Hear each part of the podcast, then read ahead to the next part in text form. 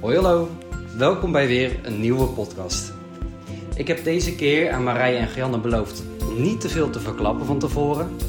Dus luister lekker naar deze podcast en ik hoop dat je er weer veel van mag leren.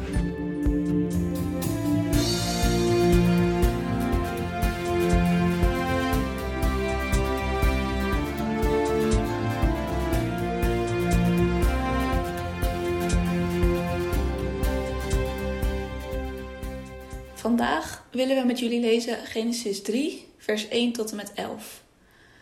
De slang nu was listiger dan al het gedierte van het veld, het welk de Heere God gemaakt had. En zij zeiden tot de vrouw: Is het ook dat God gezegd heeft: Gij lieden zult niet eten van alle bomen van deze hof? En de vrouw zeide tot de slang: Van de vrucht van de bomen van deze hof zullen wij eten. Maar van de vrucht van de boom die in het midden van de hof is, heeft God gezegd: Gij zult van die niet eten, noch die aanroeren, opdat gij niet sterft. Toen zeide de slang tot de vrouw: Gij lieden zult de dood niet sterven. Maar God weet dat ten dagen als gij daarvan eet, zo zullen uw ogen geopend worden, en gij zult als God wezen, kennende het goed en het kwaad. En de vrouw zag dat die boom goed was tot spijzen, en dat hij een lust was voor de ogen. Ja, een boom die begeerlijk was om verstandig te maken. En zij nam van zijn vrucht en at. En ze gaf ook haar man met haar, en hij at. Toen werden hun beide ogen geopend, en zij werden gewaar dat zij naakt waren. En zij hechtten vijgenbomenbladeren samen, en maakten zich schorten. En ze hoorden de stem van de Heere God wandelen in de hof aan de wind des daags. Toen verborg zich Adam en zijn vrouw voor het aangezicht van de Heere God, in het midden van de geboomte van de hof. En de Heere God riep Adam, en hij zeide tot hem, Waar zijt gij? En hij zeide, Ik hoorde uw stem in de hof, en ik vreesde, want ik ben naakt, daarom verborg ik mij. En hij zeide, Wie heeft u te kennen gegeven dat gij naakt zijt? Of in gewone taal, de slang was sluwer dan alle andere wilde dieren die de Heere God had gemaakt. Hij zei tegen de vrouw: God heeft toch gezegd dat jullie van geen enkele boom in de tuin mogen eten? De vrouw antwoordde: We mogen van alle vruchten van alle bomen in de tuin eten, alleen niet van de vruchten van de boom die in het midden van de tuin staat. Daarvan heeft God gezegd: Van die boom mogen jullie niet eten. Jullie mogen hem zelfs niet aanraken, want anders zullen jullie sterven. Maar de slang zei tegen de vrouw: Jullie zullen helemaal niet sterven. God weet dat als jullie daarvan eten, jullie de waarheid zullen zien. Jullie zullen net als God weten wat goed en wat kwaad is. Toen wilde de vrouw erg graag van de vruchten in de boom eten. Ze zagen er zo aantrekkelijk uit. Ze wilde er zo graag van eten, omdat ze dan wijs zou worden. Ze plukte een vrucht van de boom en at hem op. Ze gaf er ook een aan haar man, die bij haar stond. Hij at de vrucht op. Toen zagen ze de waarheid. Ze zagen dat ze naakt waren. Daarom maakten ze twee schorten van de bladeren van een vijgenboom. Zo hadden ze iets om aan te trekken. Toen hoorden ze de stem van de Heere God, die door de tuin wandelen in de avondwind. Haastig verstopte de man en zijn vrouw zich voor de Heere. Ze verborgen zich tussen de bomen van de tuin. Maar de Heere God riep Adam en zei: Waar zit je? Adam antwoordde: Toen ik uw stem in de tuin hoorde, werd ik bang, want ik ben naakt. Daarom heb ik me verstopt. De Heere zei: Wie heeft jou dat verteld? Dat je naakt bent?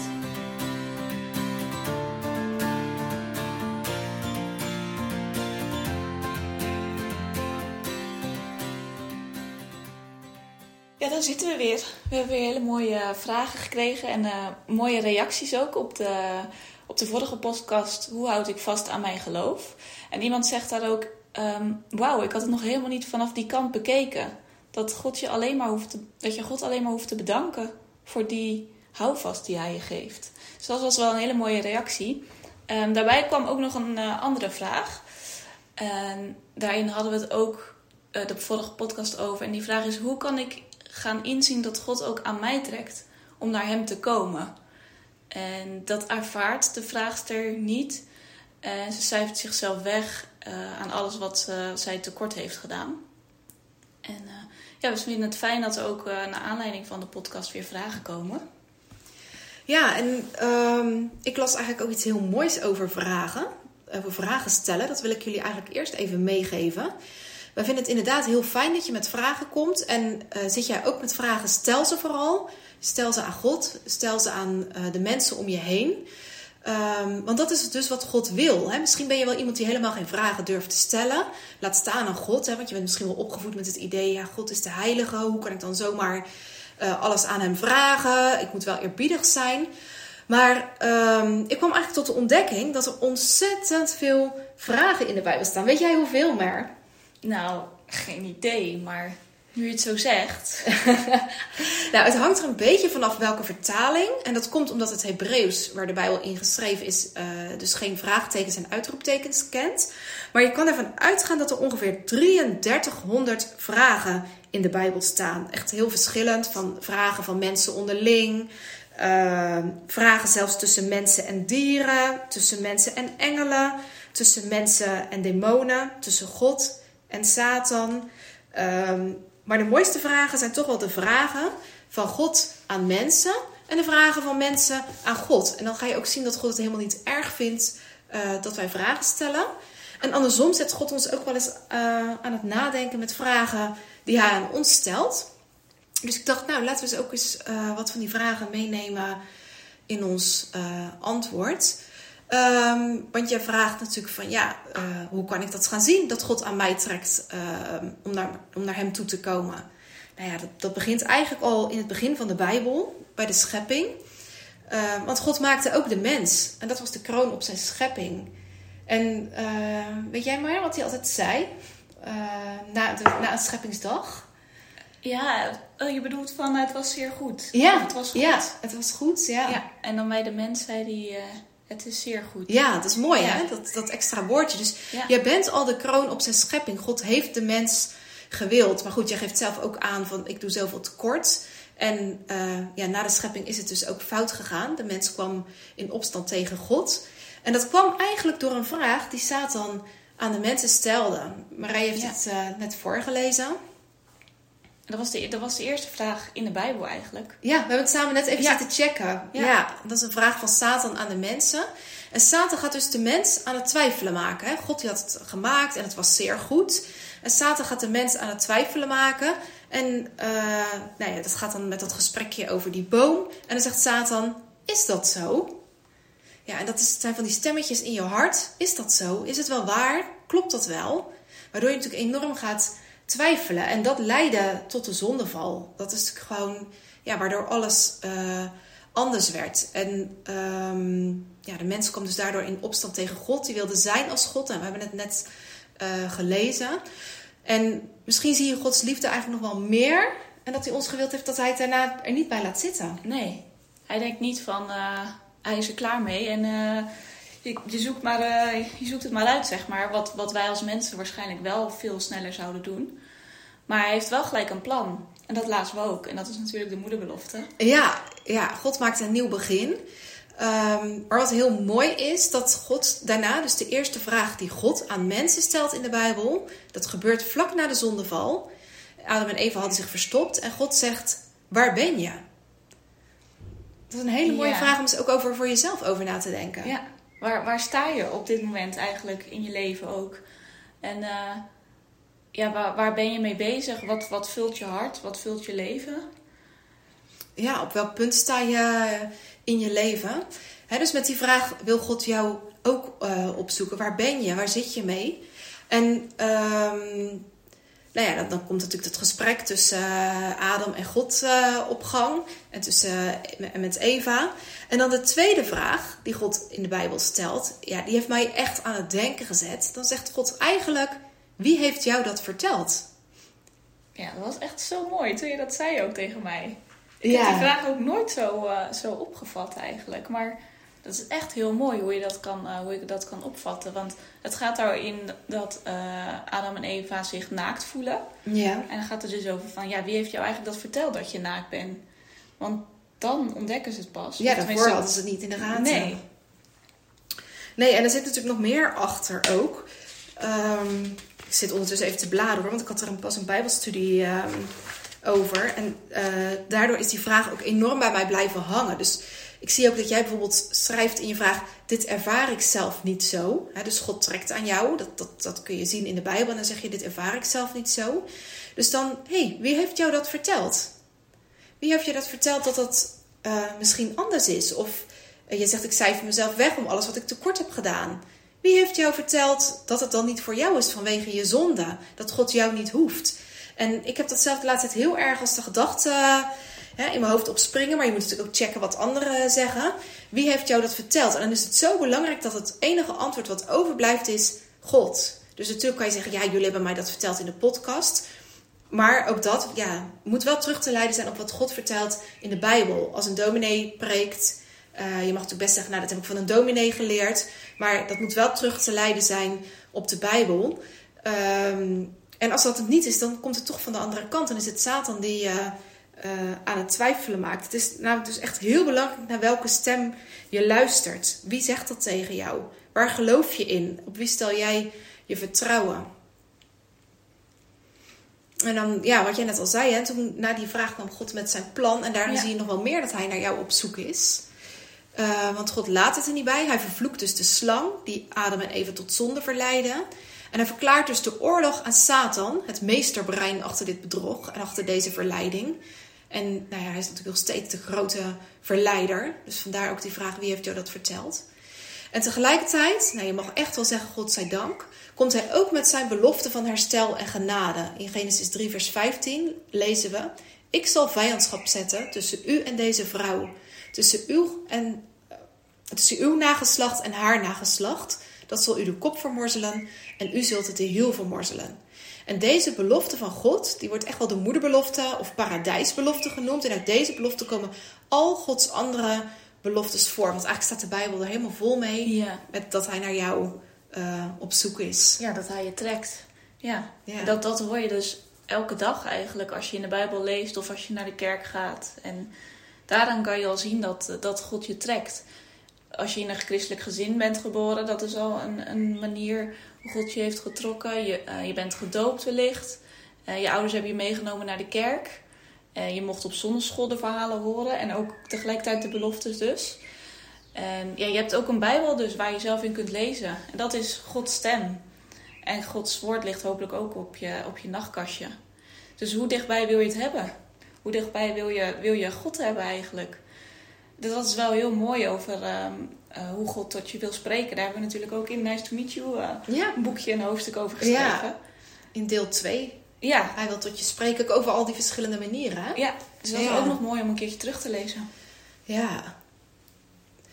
Ja, en um, ja, hoe dichtbij wil je het hebben? Je Bijbel op je nachtkastje. Maar de, ja, eigenlijk komt hij nog dichterbij. Want in Openbaring 3, vers 20, helemaal aan het eind van je Bijbel, staat... Zie, ik sta aan de deur en ik klop.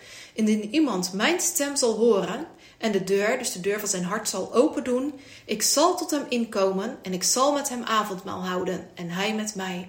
Dus God is zo dichtbij, hij staat gewoon ja, op de deur van je hart te kloppen. Misschien, ja, ik denk, misschien ken je dat kinderliedje wel van is je deur nog op slot? Ja.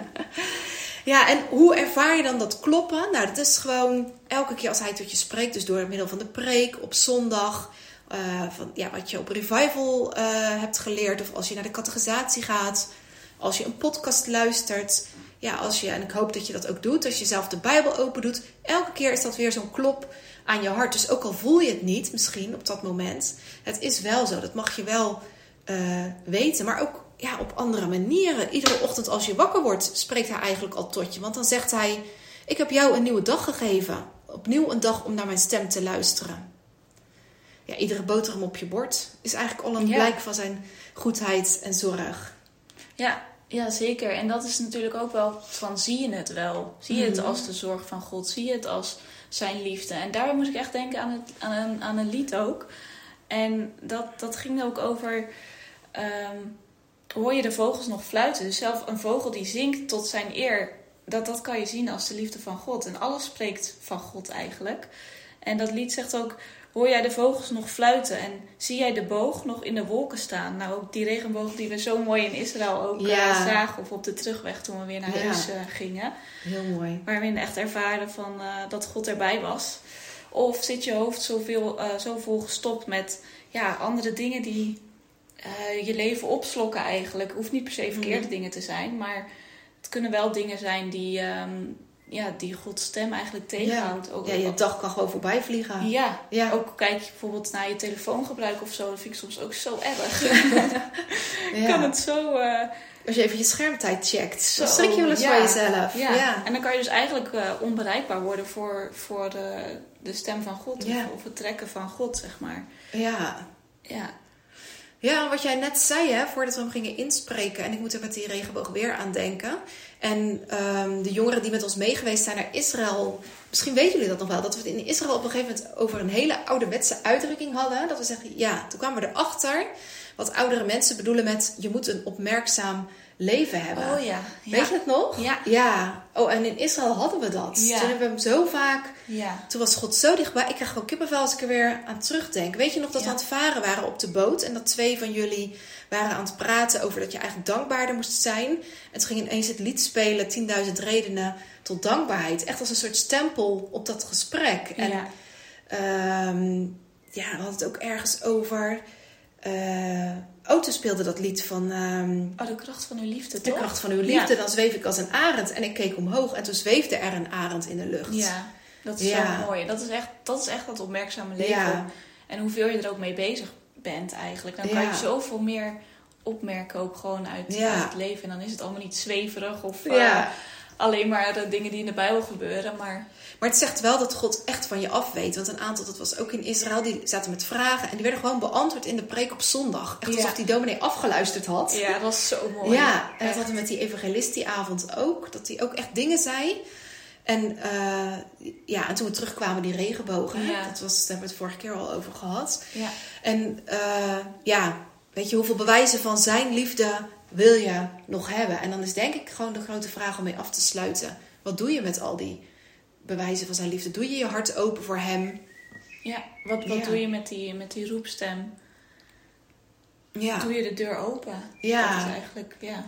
En laat je, je- ja, laat jezelf nooit wijsmaken van dat het voor jou niet is. Om, omdat je je zonde, hè, omdat je zoveel gezondigd hebt. Want dat geldt voor mij ook. En eh, zeker als je dingen elke keer hetzelfde verkeerd doet, dan denk je, ga je heel menselijk denken. Dan denk je, ja, ik zal me zien aankomen voor de honderdste keer met hetzelfde. Weet je, zo, Ja. zo zouden wij als mensen denken. Maar dan moet je weer terug naar de tweede vraag in de Bijbel, die God aan de mensen stelde. Ja. Wie heeft je dat verteld? Ja, Ja. want voor God is geen zonde te groot, is geen leven een belemmering. Juist om, hij was juist op zoek naar zondaren in zijn eh, omwandeling op aarde. En zijn offer was groot genoeg. Ja, voor iedereen. Voor alles. Ja, ja, voor iedereen die tot hem komt, is er genoeg. Dus ja, ik hoop dat je hier wat aan hebt. Ja.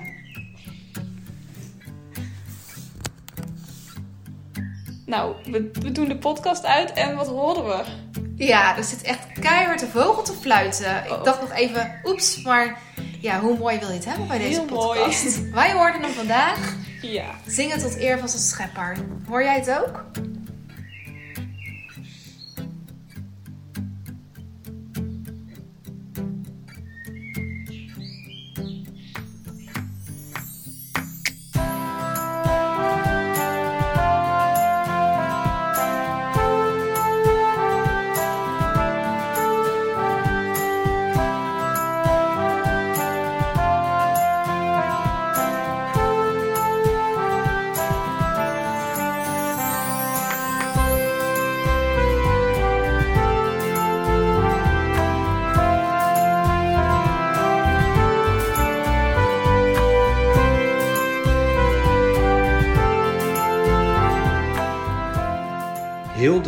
Moet het weten dat God niet veranderd is en zijn liefde als een lichtstraal doordringt in de duisternis.